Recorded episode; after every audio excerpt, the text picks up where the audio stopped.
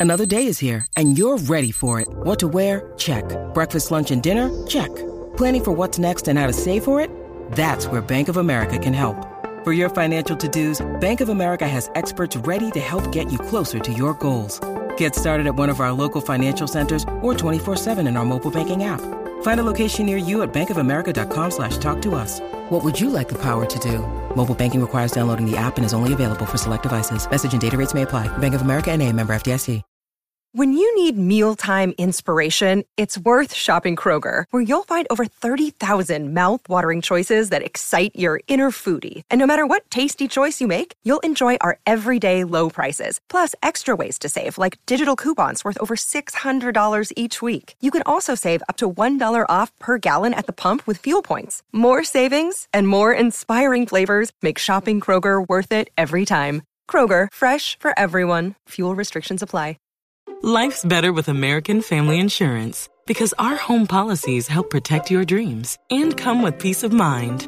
Save up to 25% by bundling home, auto, and life. American Family Insurance. Get a quote, find an agent at amfam.com. Products not available in every state. Discounts may not apply to all coverages on an auto or home policy. Discounts do not apply to life insurance policies. Visit amfam.com to learn how discounts may apply to you. American Family Mutual Insurance Company SI and its operating companies American Family Life Insurance Company 6000 American Parkway, Madison, Wisconsin.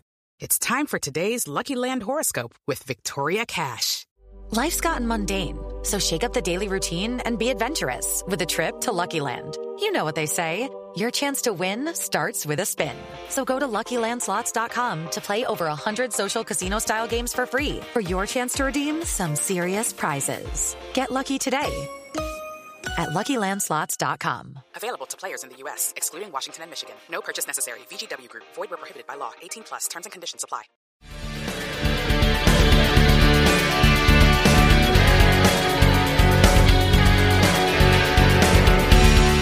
You're filled with love. Let it surround me. Surround me. Pittsburgh Steeler fans, welcome to this week's episode of Steelers Touch Down Under. I'm Matty Peverill, joined as always not by my co-host this week. I'm joined by Shannon White, BTSC's very own Shannon White. You might have read his articles on BehindTheSteelCurtain.com, your one-stop shop for all things Pittsburgh Steelers. You might listen to him on The Hangover. Shannon, welcome to your Touchdown Under debut. Hey, Maddie, it's just I'm just happy to be here. This is a an honor and a privilege to be on with the Maddie P. Thank you very much. No, I'm looking forward to it. It's been one that uh, we've wanted for a little while now, but uh, you know, Mark couldn't be here today, and, and I know he's keen to get you on as well. Um, but I think it's an interesting one for us and uh, for our live listeners as well across YouTube and Facebook, uh, and then also for those on the audio side. And we've got a really, really uh, loyal uh, audio following here. This started out as an audio only show as well, but there's uh, some very different accents that you're going to be hearing on this show between you and I. So I think it's a real, really nice uh, representation of, of how global the Steelers are. Mm-hmm. But uh, what have you been up to on your Saturday, Shannon? Well, I've been watching my West Virginia Mountaineers basketball team get slaughtered. And like I was telling you earlier, it's every team I like right now in any sport uh, sucks on offense. And, and it makes it very frustrating and difficult to watch. I had to go through it with the Steelers, and now the Mountaineers, they can't score either. So, uh, but that's part of being a fan, the ups and downs. That's it. That's it. But we had a really big up the last couple of days as Steeler fans. I guess, you know, being able to uh, have TJ Watt declared Defensive Player of the Year. I've got the salute to Mhm. service TJ on today for those listening live and those on the audio now, you know what I'm talking about. Uh, but uh, Shannon, what was your thought when he finally got that? I mean, for me, like 2019, I was like, come on. 2020, I understood it with Aaron Donald. But uh, yeah, what, what how are you feeling when you heard TJ finally got it? Well, well, first I was thinking it's about time. Then when JJ come out, and I said he was going to be the presenter, he's been very outspoken about TJ should have already won one. So Yeah. I'm like, you're not going to bring him out to present the award and not give it to TJ. So I thought that it was very um, emotional between them when when they got to hug each other, and uh, they are what genetics in that family. I mean, how many uh, brothers could say that they've both won a Defensive Player of the Year award. So I was so happy for TJ. Uh, he's earned it. He deserved it. And then he comes up here and says, "This just motivates me more," and that bodes well for the Steelers in the future. Hundred percent. Uh, It's, it's also something quite unique um, about having brothers on the same team. You know, we've had that with the Edmunds. We've had that with a few, and it's funny for Mark and I because one of the rugby teams that we support here in Australia are known for having brothers, and they've had like all-star level players as brothers. So it's kind of funny when you get this sort of, and I think it adds to that family unit on the team. That uh, you know, it's uh, Derek's in an interesting position, but we, we might get there later in the show as well. But yeah, for me, I agree with you. Like the, the emotion to have, you know, JJ come out and announce that that hug that they have. TJ didn't need to say a hell of a lot. Um, I thought, you know, and I like. I, I mean, I always love that.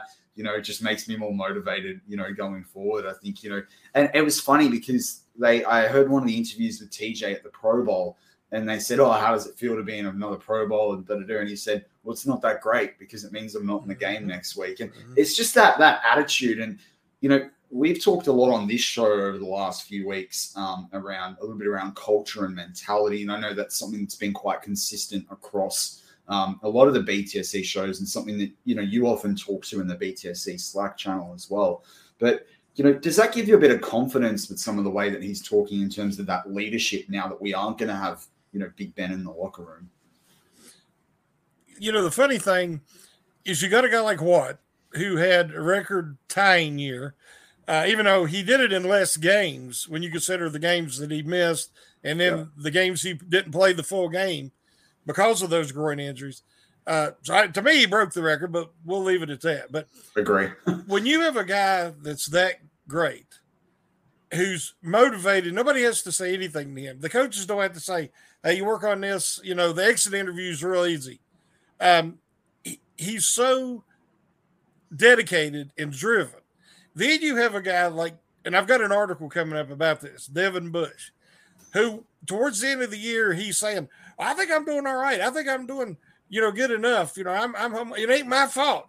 You know, that is the opposite of what TJ is. TJ's trying to take responsibility when he, you know, when he was out there, they could win. When he wasn't out there, they didn't win. That's it's simple as that. Yeah. That shows you the different mindsets between the two players. And that's why one player is defensive player of the year, and hopefully one day will be a champion because you build your championship teams around guys like that. And the other guy I'm ready to move on from, but that's a topic for another show, I guess.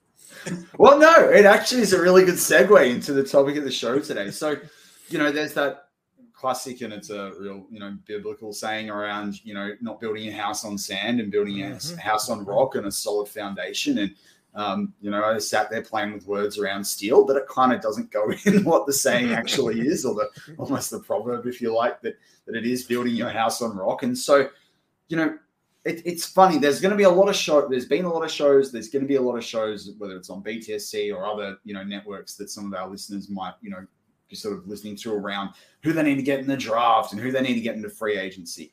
And I think what often is missed is that the two, you know, go like go together like hand in glove. You know, and there might be players you miss out on, you know, in free agency that choose somewhere else because they like the city better, it might be better deal, might be better incentives, might be a little bit more money. Might they might be like Juju and choose to stay with the team that they've been with, you know, and, and go for another year. Like Green Bay Packers might be a team. Davante Adams might be in a similar situation, or they get tagged or what have you. Um, and so then you've got to go fill that need in the draft. Equally, you know, there are other teams that probably sit there hedging their bets on the draft, and then you see that second wave of free agency come about as well.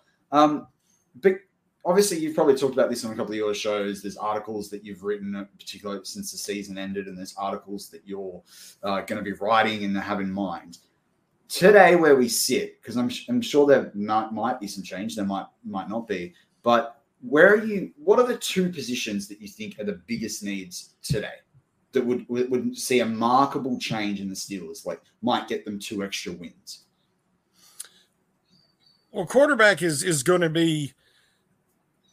I've I've said that I'd like to see them get a bridge quarterback, somebody with experience like a Mariota, Trubisky, um, and then if there's a quarterback they feel strongly about, not throwing him right into the fire because they have so many needs at the moment.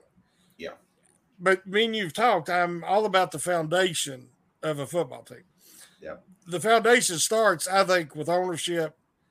It starts with the culture, you know, from the the front office, and then it starts with your offensive and defensive lines. Yep. And you build from there. Um, the Steelers, you know, they have the Rooneys, but Dan Rooney took over. Then they hired Chuck Noll, and then they they drove, drafted the most influential Steeler of all time, the foundation of the franchise, in Mean Joe Greene. Um, the the Steelers don't want to say we're in rebuilding mode, and I know they don't want people to think, well, we're we're going to be okay winning four or five games. Yeah. But you have to accept that this rebuild is going to take at least two seasons. Yeah. You might be more competitive in that second season, but if you look at that roster talent wise from top to bottom, they got like two guys on defense, uh, three with Fitzpatrick, and a couple of guys on offense, and that's it as far as guys that they can depend on moving forward. They need a huge influx of talent. Yeah. Now they have free agency and they have the draft.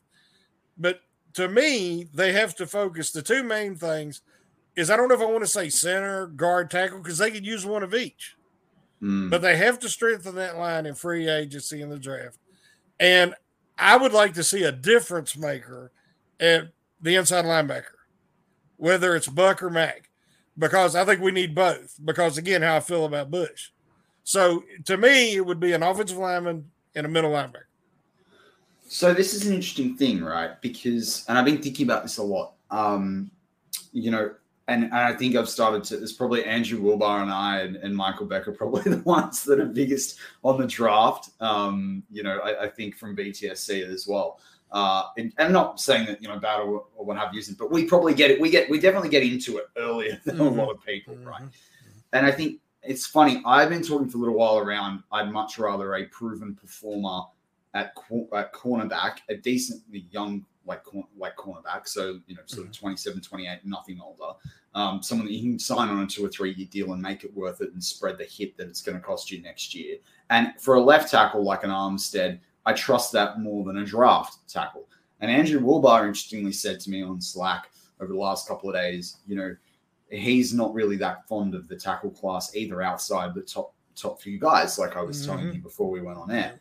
So for me, I'm looking at it and going, well, who are the top tackles that are available? And it's not that great. There's not that great a number of tackles that are available in free agency. And I talked about that on my War Room show this week.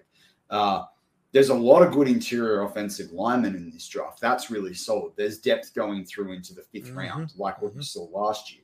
Um, center is a bit 50 50. There's a couple of top guys in free agency, but you're going to have to pay. Um, and so I think it's interesting. And then when you talk about inside linebacker, um, obviously you had a great article that came out this week. I did a profile on the same player in War Room in Chad uh, Muma out of Wyoming. But I also think around some of the inside linebackers that might be available, uh, you know, in free agency as well. And I think it's quite interesting because last year you had a player in Denzel Perryman uh, become available, and he was someone that a few people had talked about. The Raiders went after him. He ended up having a Pro Bowl year. He was 29, and a lot of people didn't, you know, weren't that big Mhm. fans on Perryman, but he can hit someone. So I think if, if we were sitting here today um, with the salary cap that available that the Steelers are going to have, and you talk about those two big needs, if you had to pick the draft to fill one of those needs and free agency to pick the other, which would you pick for those positions? I don't know if you've seen our last Steelers hangover, but my I think they have with the amount of cap space they have, and I believe they want to try to extend Fitzpatrick. Yeah. So I think they could make one substantial signing on offense and defense. Yep. On defense, I've already said J.C. Jackson, uh, the cornerback from the Patriots. Uh, he's the right age, like you talked about. Uh, he's made the Pro Bowl. He's he's a guy that you can just put on that side, put on who he will cover whoever. You don't have to put extra help on his side and coverage. And the Stewards have got to change their philosophy of coverage. This this playing in between, not pressing and and and then also not uh, going full zone. That's it's not working. They're just getting torched. Yeah. uh, with regularity. So I guess Jackson would be my my top priority on defense.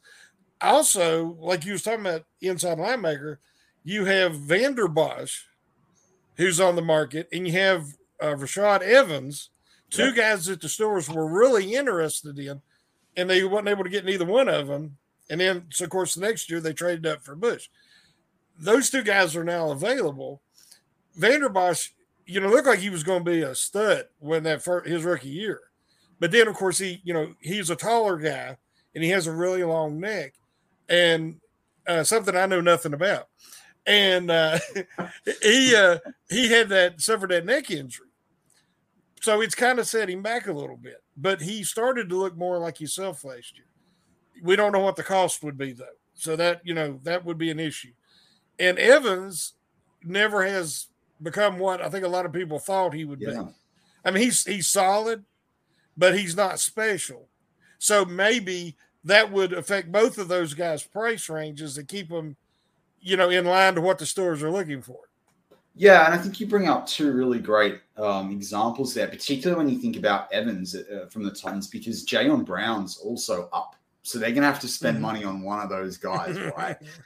so, and, and, and I would I wouldn't mind seeing Brown as well in you know in our team as well. So I think this is this is the interesting thing, and I think the other thing I've said to Mark recently as well in this show is that there are a lot of there's still a lot of coaching hires now. Obviously, there are a lot of coaching hires that have been settled this week, but there are the coaching staffs that have got to come mm-hmm. in with a lot mm-hmm. of these coaches. There's still some GM moves being made. There have been some changes in GM. What a lot of people would have said, oh, this team will go after this person in the draft three or six months ago. That's going to change. And, and you and I talked about how much that will change to the combine, and we'll get there a little bit later in the show. But it's going to be very interesting to see even how that shifts things. Because if we take the Raiders, for example, with Mayock, right? Like he always likes to pick from some of the top schools. That's why you saw Leatherwood go at 17 mm-hmm. last year, when a lot of people felt he was a second round pick at, at at left tackle. So I think that's interesting. I guess when we talk about the Steelers and, the, and these positions, as you said, building from those foundations, what are you, what do you think that the inside linebacker position, as you've talked about there, or that center position is going to have, which one of those is going to have a bigger impact on the, on this team's prospects next season? Well, as me and you've talked, I'm I'm not ready to give up on Green yet. Uh, if he has a full off season, uh, he dedicates himself to position specific training, uh, core strength, functional strength. He's working with Maurkice Pouncey, which Mm. You know, I mean, you know, who better to learn from? if you look at some of the guys who've been very successful with the Steelers, they learn from, you know, as I say, at the foot of Ramon Foster, or they learn, you know, from um, Smith or or or DeCastro. You know, not just technique, but what it means to be a Steeler and what was expected of them at that position. So I'm not ready to give up on Green, but um, the center position was so bad this year. Yeah.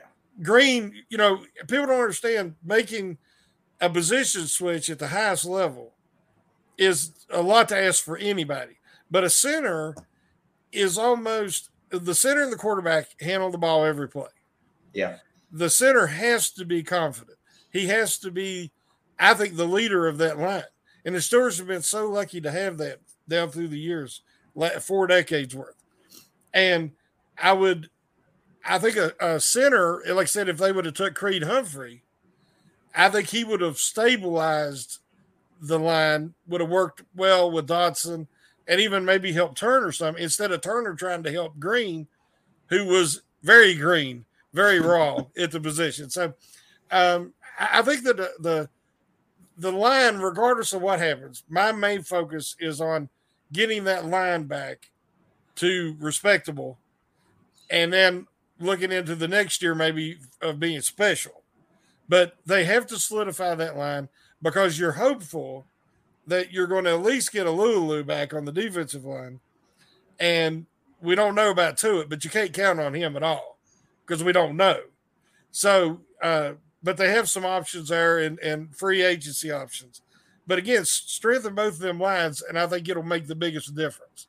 Yeah, I, am Yeah, so there's a few things. I don't want to lose my train of thought because I think there's three things that I want to ask you out of that. I think, or three points and two questions. So I think the first one is you bring up Tuitt, which is interesting, and I want to go into him a little bit later on. But I think you know for Tuitt, you know if he doesn't come back with the cap savings there and the cuts that mm-hmm. other teams are going to have to make, personally, I'm really not worried. I think they're going to get someone that can do. Who might not be completely at the same level, but will make up a big difference. I'm mm-hmm. less worried about that, and I'm sure if you threw the right pick at, um, you know, the right pick at the Eagles, you'd end up with Fletcher Cox really quickly, which I'd love. I'm a big fan of Fletcher Cox, but there are other players as well. But anyway, I, I think that's from seeing the two.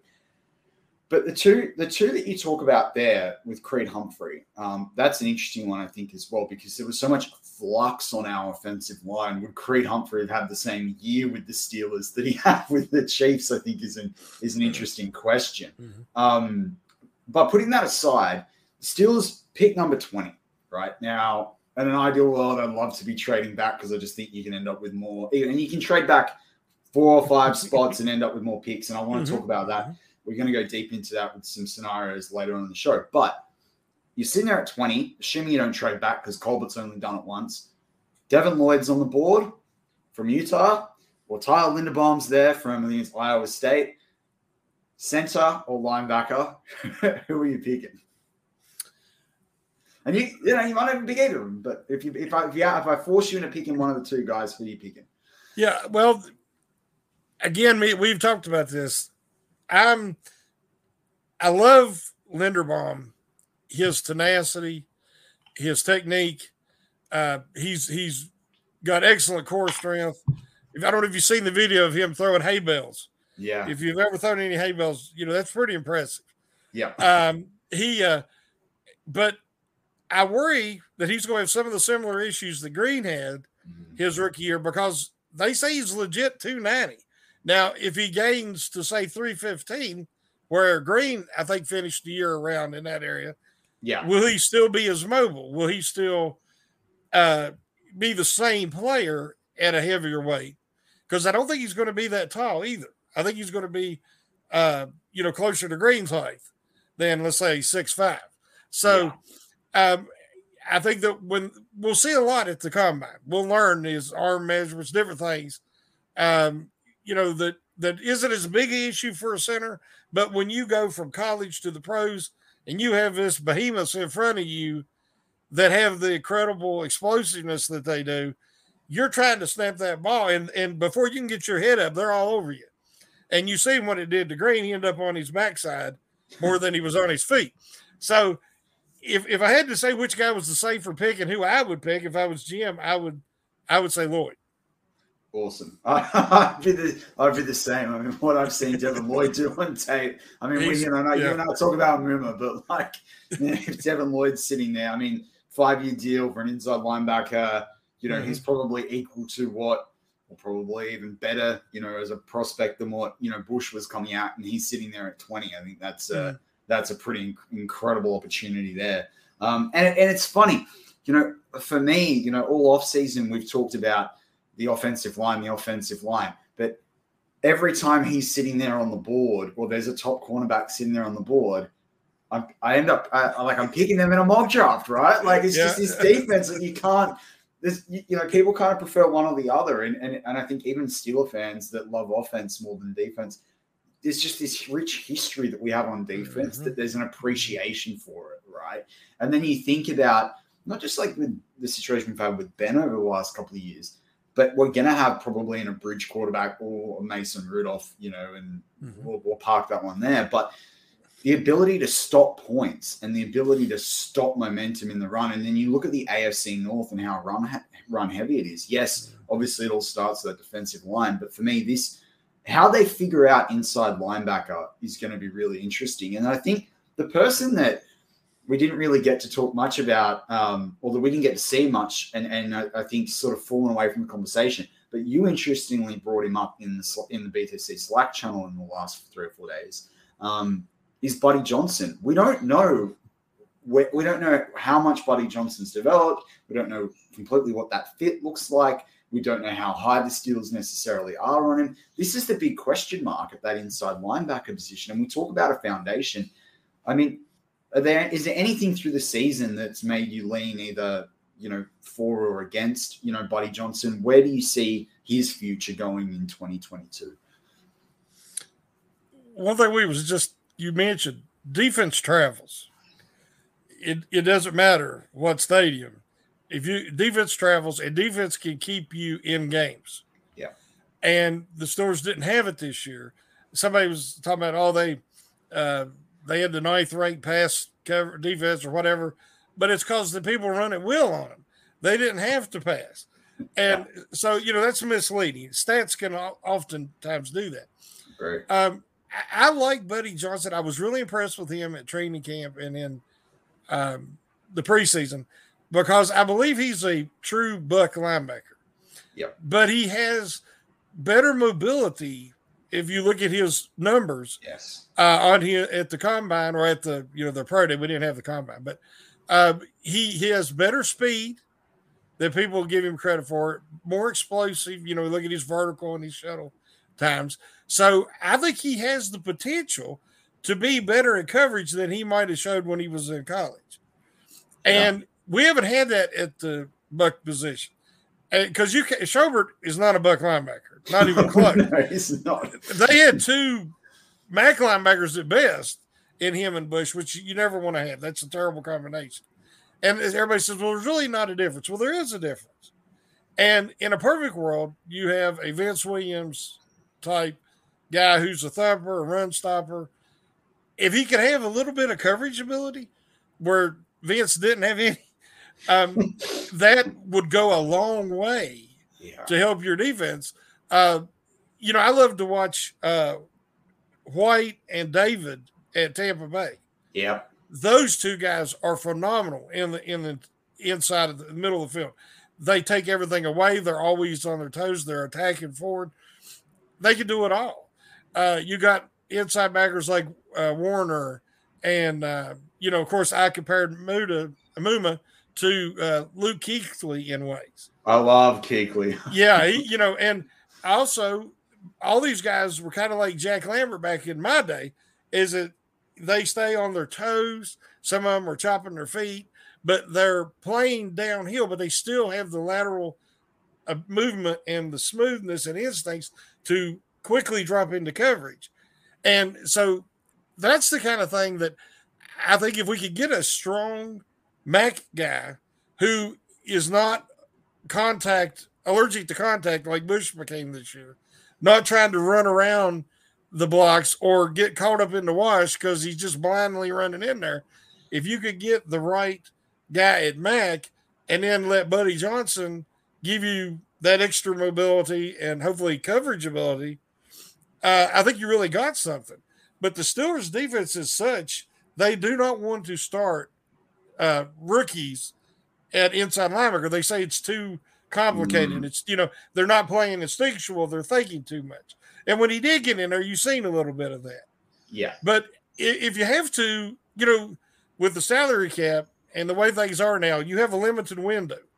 So you got to use these guys. You got to push them in there, even if it's for a few plays each game to help them gain confidence to to get more comfortable. And if your defense that hard to learn, you need to simplify it a little bit. Well, it's yeah, I completely agree with you because because you got to use the guys you have on your roster. Well, that, well, that's it. Like, there's a there's a lot of there's a common saying we have in the rugby circles, you know, over here about playing what's in front of you. And I've talked about it with Mark before about sometimes you see these players that have got so many X's and O's running through their head.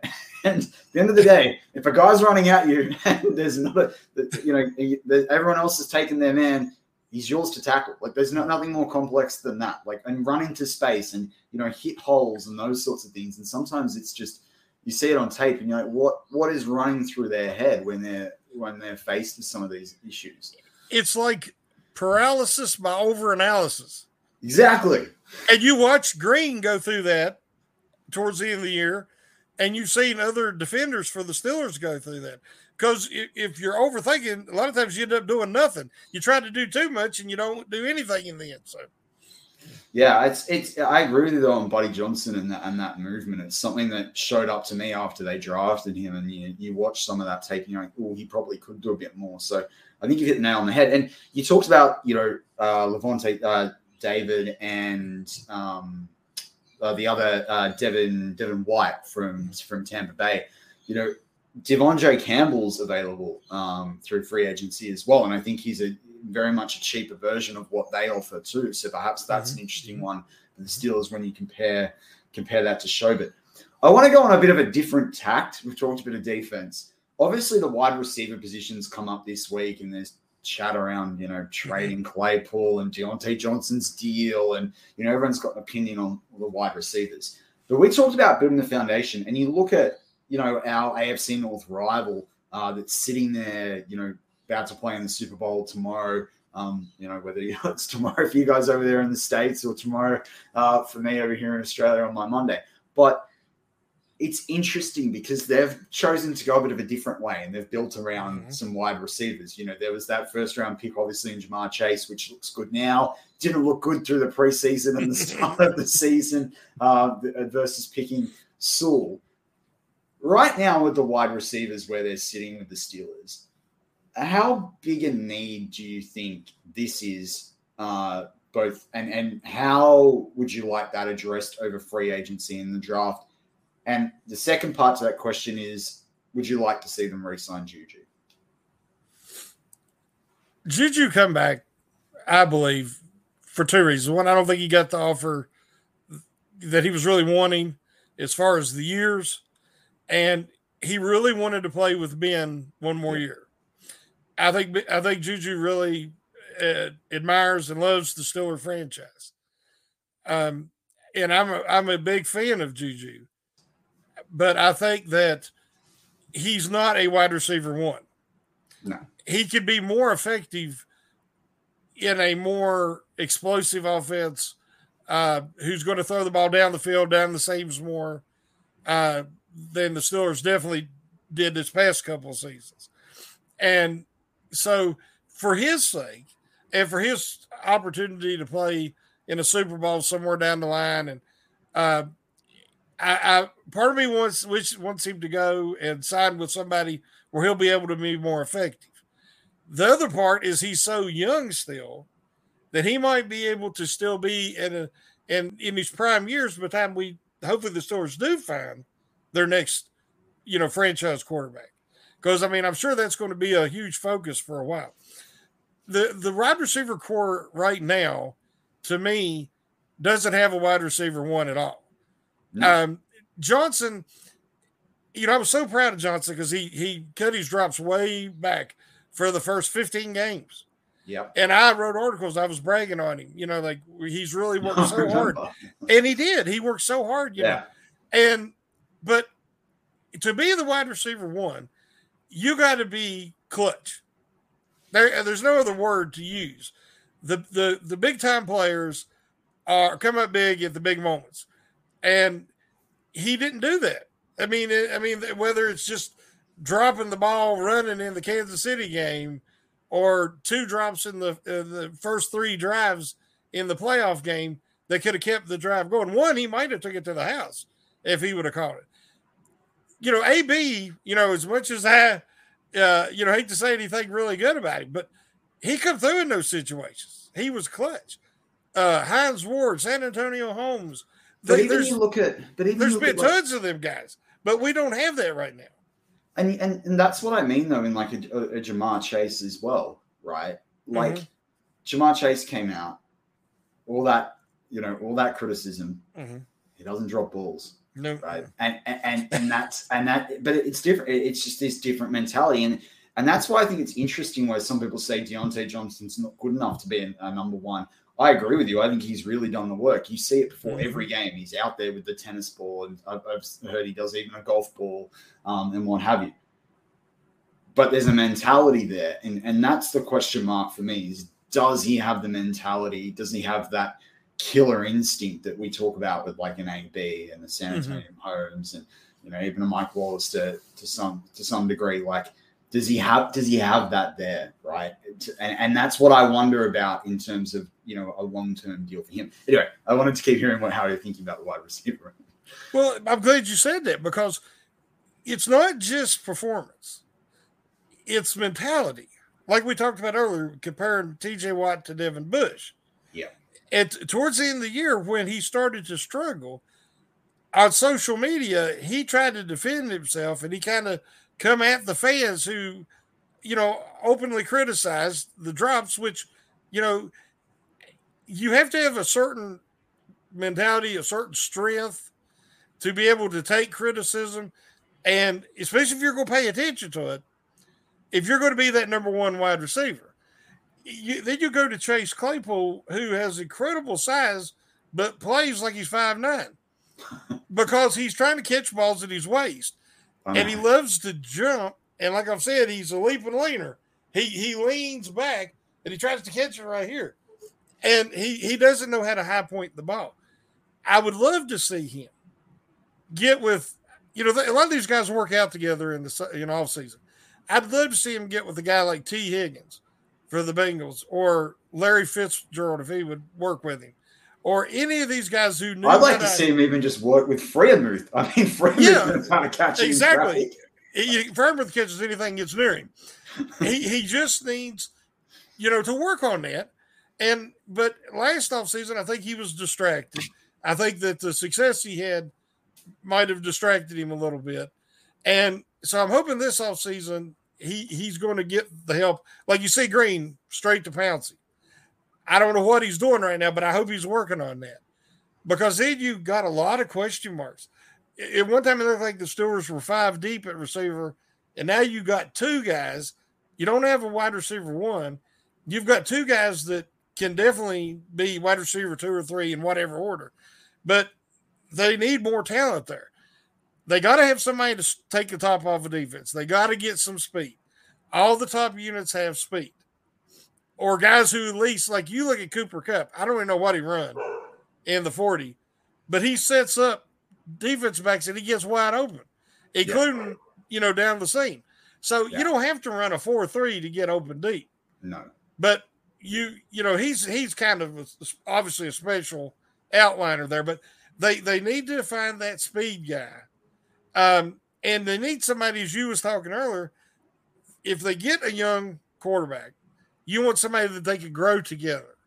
Yeah. That's what the Bengals did. They knew that Burrow had that relationship with Chase. And when they had the opportunity, they pulled the trigger.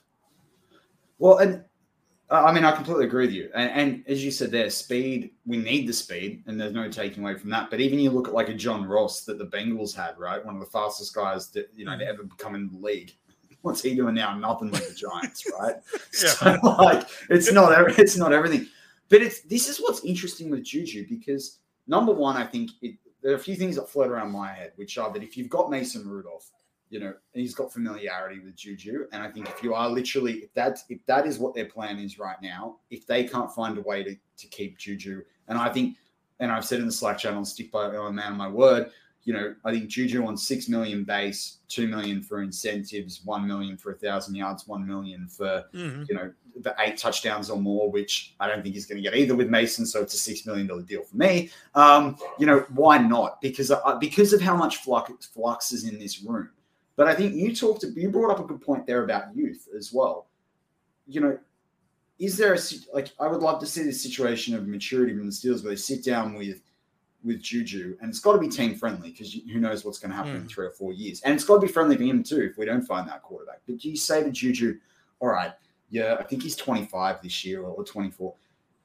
We're going to bring you back on a five, six year deal. We're going to give you a bit up front. So we're going to give you, so you're going to get a nice, healthy number for two years with a, you know, a, a good bonus there, good signing bonus, you know, good, good roster bonuses and what have you. We might, might give you some roster bonuses in the your last couple of years as well. But we're, we're seeing this as a long term thing, not a two or three year thing. We want you for the long haul. We want someone that can be a bedrock of that wide receiver. And, you know, I don't, I don't think even you know, Juju sitting there thinking he's wide receiver number one, but you know, it'd be a great two A or he's, you know, it's funny when we say wide receiver number one. For me, it's like you know, definitely a playmaker, can do anything. He's going to score you, you know, ten touchdowns a season. He's going to break a thousand yards. But in some ways, for me, Juju's a number one in that he's a go-to. You know, when you saw that with Ben, Mhm. like he delivers in clutch the way you know. Mhm. There's balls that Diontae's dropped at key moments that Juju doesn't drop those balls. So Mhm. it's it's funny when we talk about you know wide receiver number one and what do we mean by wide receiver number one.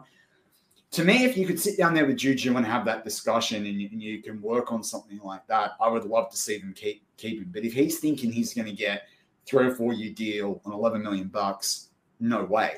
But Mhm. this is what's interesting as well about the 20th pick, right?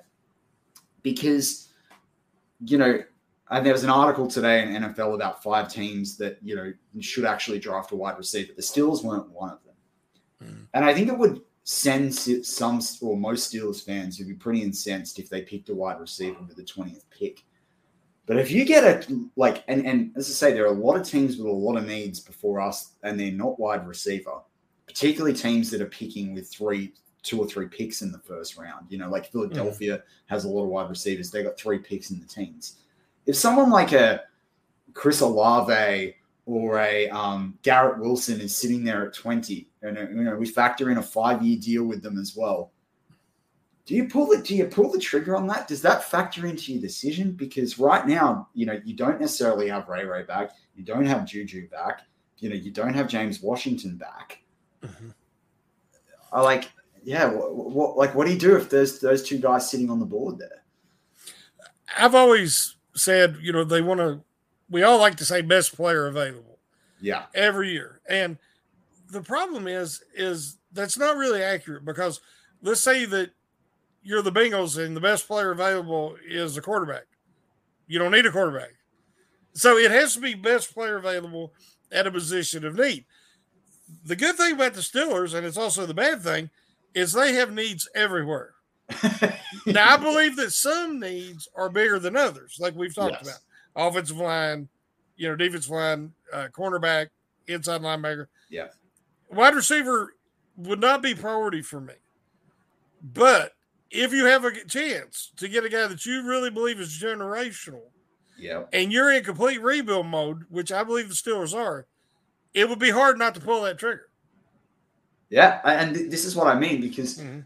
I've noticed some things in some mocks changing, and I love the way you said that about best player available. I was thinking of similar lines a couple of days ago. I was sitting there and I'd done a few mock drafts in a row, and I kind of sat there and was scratching my head like I am now. I'm going, hmm. It's kind of hard when you see best player available because there's some really good talent in this draft that is going to be that in other drafts just would purely wouldn't be sitting where it is right now. And so it's a really interesting discussion there. And you know, and you talked about that with a good example of the quarterback. You talk about it with they picked Ja'Marr Chase because he's the best player on the board for them mhm. because he's got the relationship with Joey Burrow. And, you know, even I sat there at the time going, that is ridiculous. You've just let your quarterback, you know, who you think's generational, you know, smack his ACL in and, and now he's coming back. And and how could you do that? How could you not give him an offensive lineman?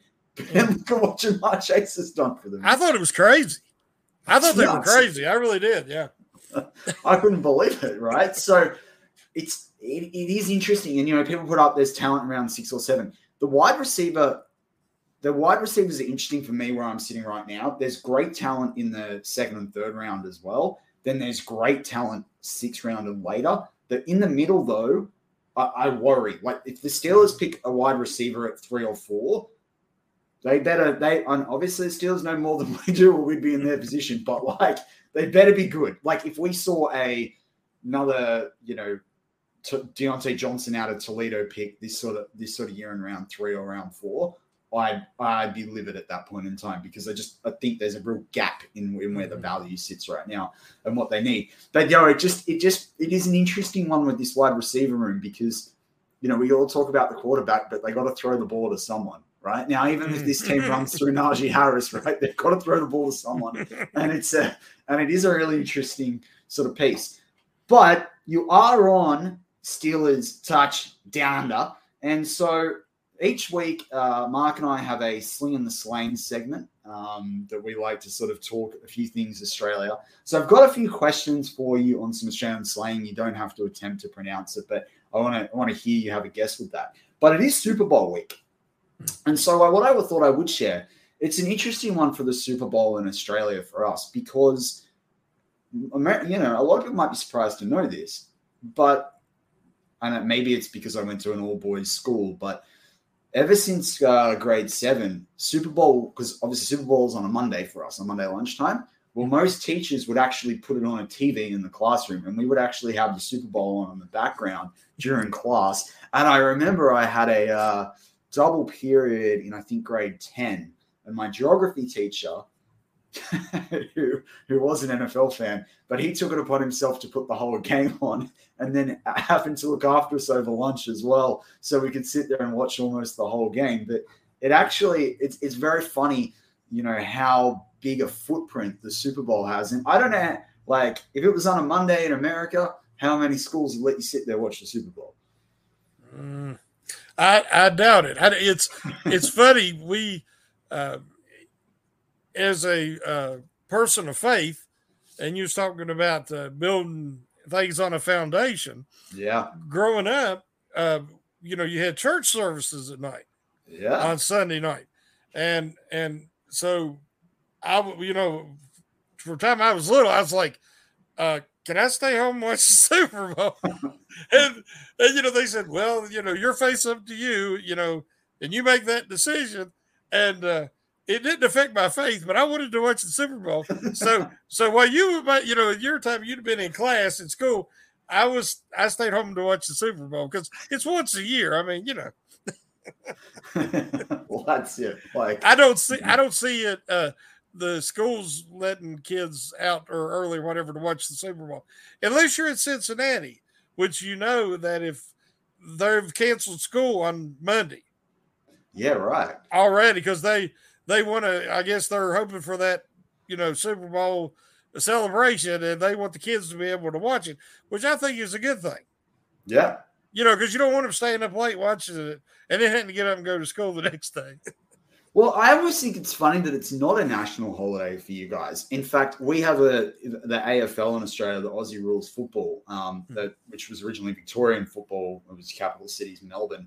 Um, they recently changed one of their public holidays to be the to be the Monday after their version of the Super Bowl, the AFL Grand Final, so that people could take it. And they already have the Friday off because they have a big parade in Melbourne and and all the rest of it and what have you. So they all have a four day weekend for their version of the Super Bowl now in that state. Um, so it's an interesting prospect. But I also, you know, as someone with a bit of faith myself, you know, I wonder, I wonder whether the Super Bowl is a time when uh, when the Lord is uh, definitely uh, filled with filled with a few prayers. There might be a few more prayers going on in living rooms than there are in some churches. it's funny. I've I always tell people um, I've never prayed over a sporting event because you know there there's more important things that I, am going to pray over. I have prayed over the safety and the well being of the participants.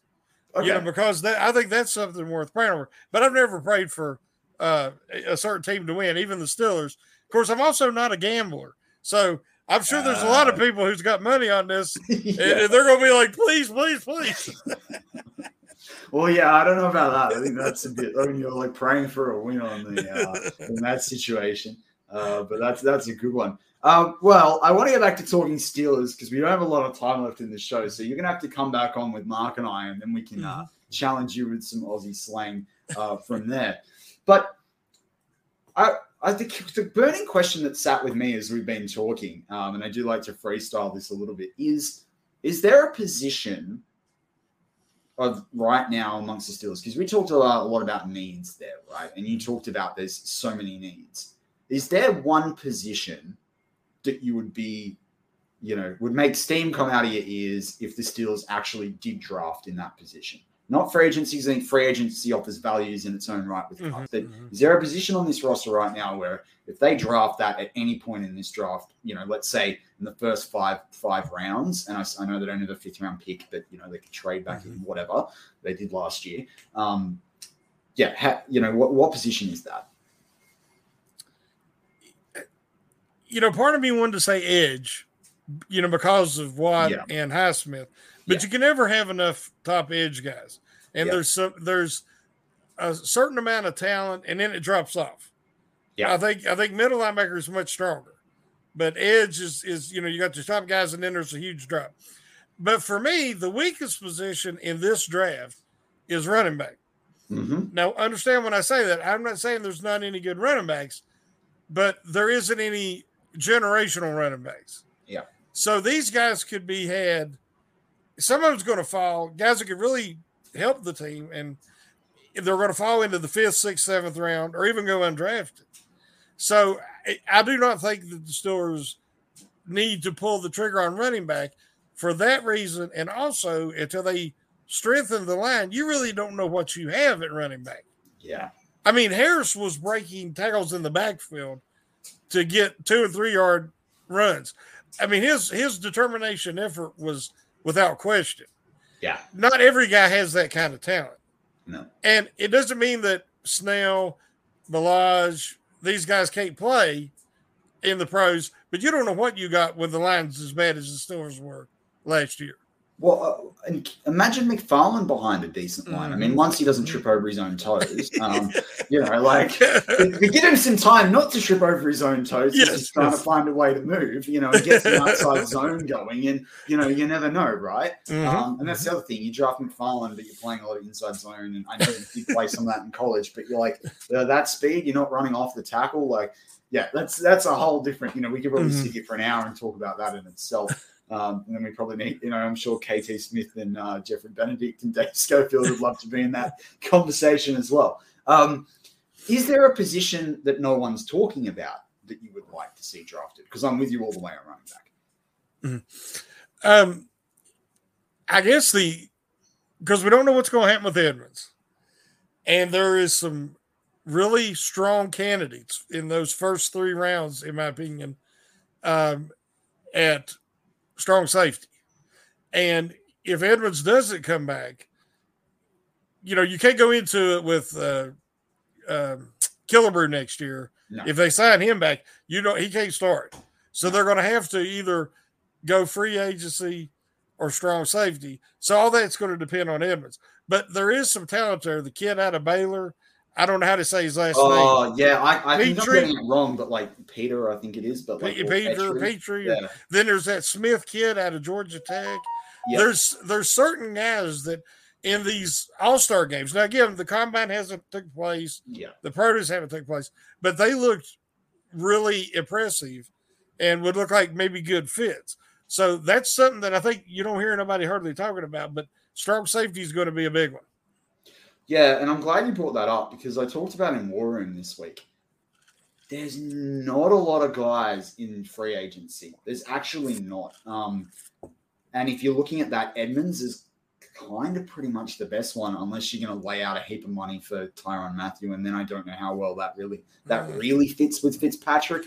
Um, and this is it's kind of sat there with me for a little while, and people challenge me on it in terms of the coverage schemes. But I think the Steelers, particularly Teryl Austin, can work it out. But if if Minkah was open to doing more, now this is the thing. Everyone talks about the fact that you know he wanted out of you know Miami and he didn't want to do all the things they were asking him to do. I think he wanted out of Miami because he didn't want to be in the dysfunction that's clearly there, right? Yeah. Like, even if half the allegations that have been made are correct, I mean that that's just a yeah ridiculous. Um, and I hate to see a coach like a young coach like Mike McDaniel over there. You know, I don't hope that doesn't ruin what he has as a really promising coaching career.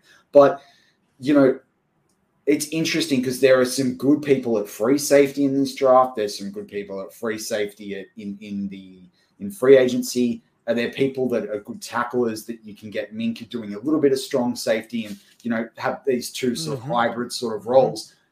I'd be wanting. I'd be really interested to know what are those conversations that are going on with the Steelers because that you know we talk about letting the team get better. If there is some openness there and some flexibility, you know we could really see an up level in our safety play.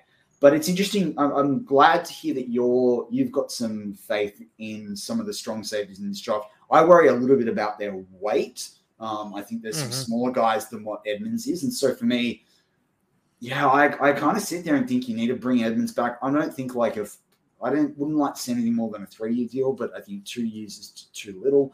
Um, but yeah, it's an interesting one because even a guy like Briscoe, who's available, who I think is more of a free safety, but I think he's like 200 pounds.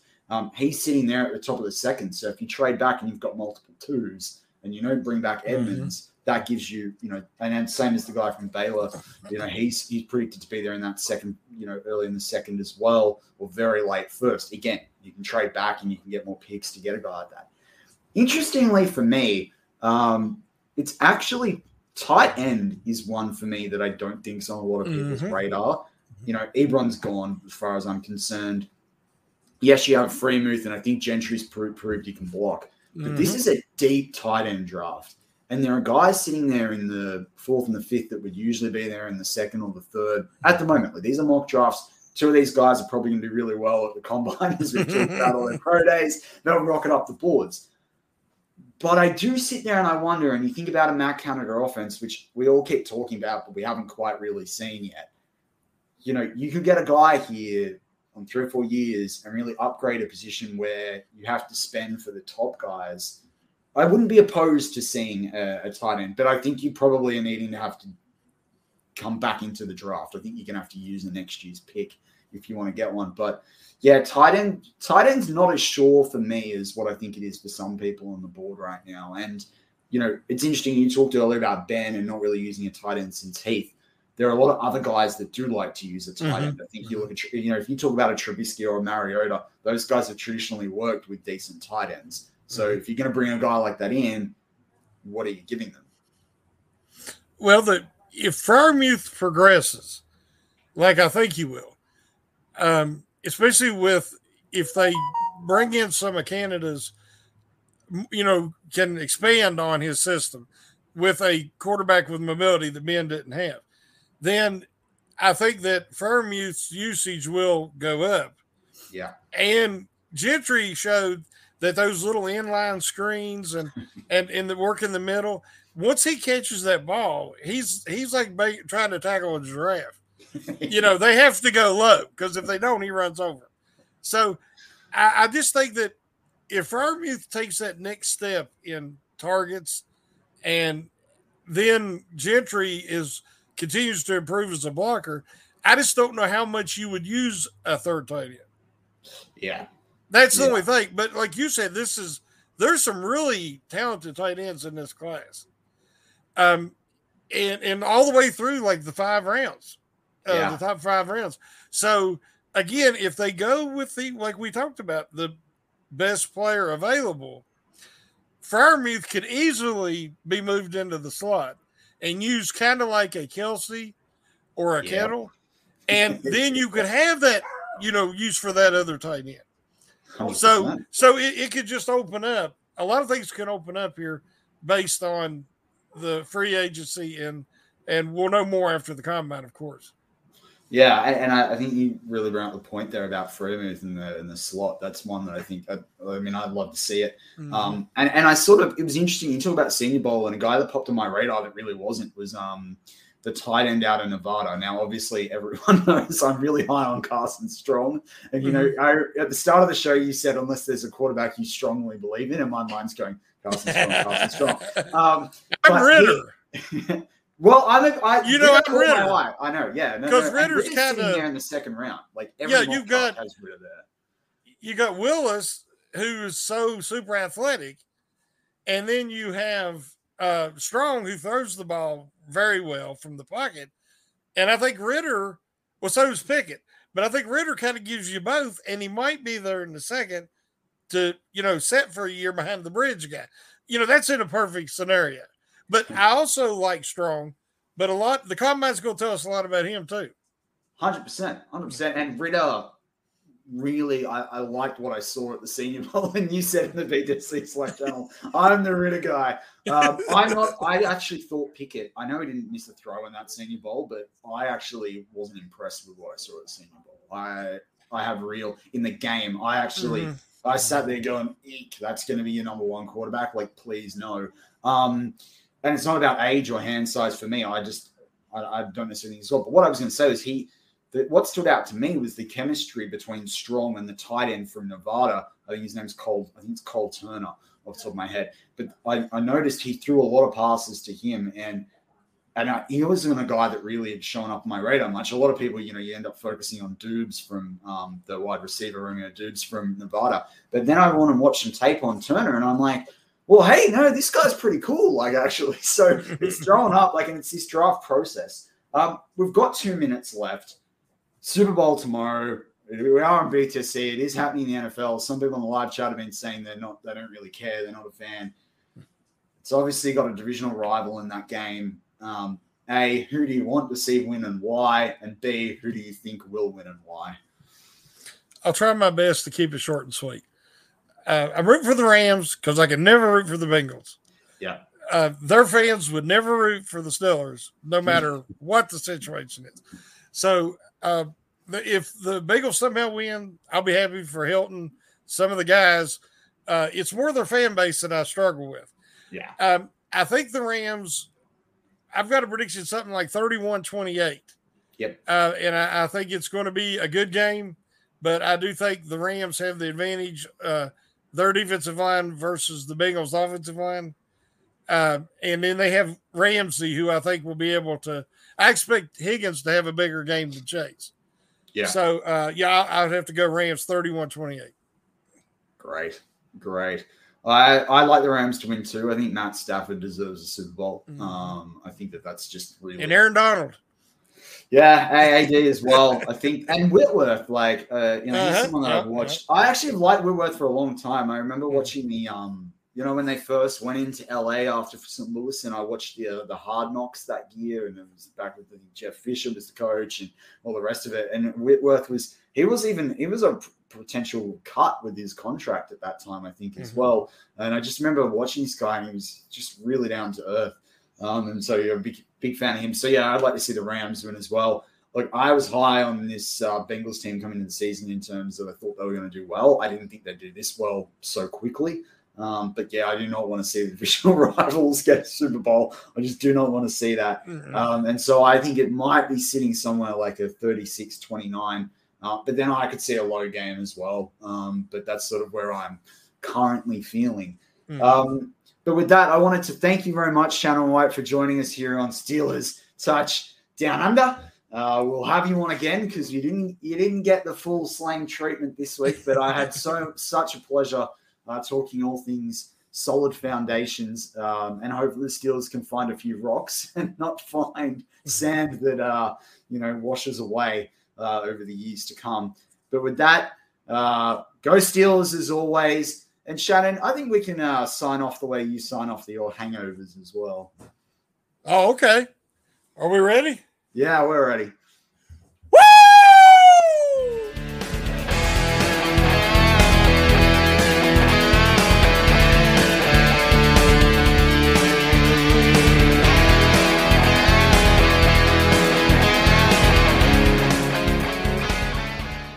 Is Ryan here, and I have a question for you. What do you do when you win? Like, are you a fist pumper? A woohooer, a hand clapper, a high fiver. I kind of like the high five, but if you want to hone in on those winning moves, check out Chumba Casino. At chumbacasino.com, choose from hundreds of social casino style games for your chance to redeem serious cash prizes. There are new game releases weekly, plus free daily bonuses. So don't wait. Start having the most fun ever at chumbacasino.com. No purchase necessary. Group. Void were prohibited by law. See terms and conditions. 18 plus. Judy was boring. Hello. Then Judy discovered ChumbaCasino.com. It's my little escape. Now Judy's the life of the party. Oh, baby, Mama's bringing home the bacon. Whoa, take it easy, Judy. The Chumba life is for everybody. So go to ChumbaCasino.com and play over 100 casino-style games. Join today and play for free for your chance to redeem some serious prizes. ChumbaCasino.com. No purchase necessary. Void were prohibited by law. 18 plus terms and conditions apply. See website for details. Hey guys, it is Ryan. I'm not sure if you know this about me, but I'm a bit of a fun fanatic when I can. I like to work, but I like fun too. It's a thing. And now the truth is out there. I can tell you about my favorite place to have fun Chumba Casino. They have hundreds of social casino style games to choose from, with new games released each week. You can play for free anytime, anywhere. And each day brings a new chance to collect daily bonuses. So join me in the fun. Sign up now at chumbacasino.com. No purchase necessary. Group. Void were prohibited by law. See terms and conditions. 18 plus. It's time for today's Lucky Land horoscope with Victoria Cash. Life's gotten mundane, so shake up the daily routine and be adventurous with a trip to Lucky Land. You know what they say. Your chance to win starts with a spin. So go to LuckyLandSlots.com to play over 100 social casino-style games for free for your chance to redeem some serious prizes. Get lucky today at LuckyLandSlots.com. Available to players in the U.S., excluding Washington and Michigan. No purchase necessary. VGW Group. Void where prohibited by law. 18 plus. Terms and conditions apply.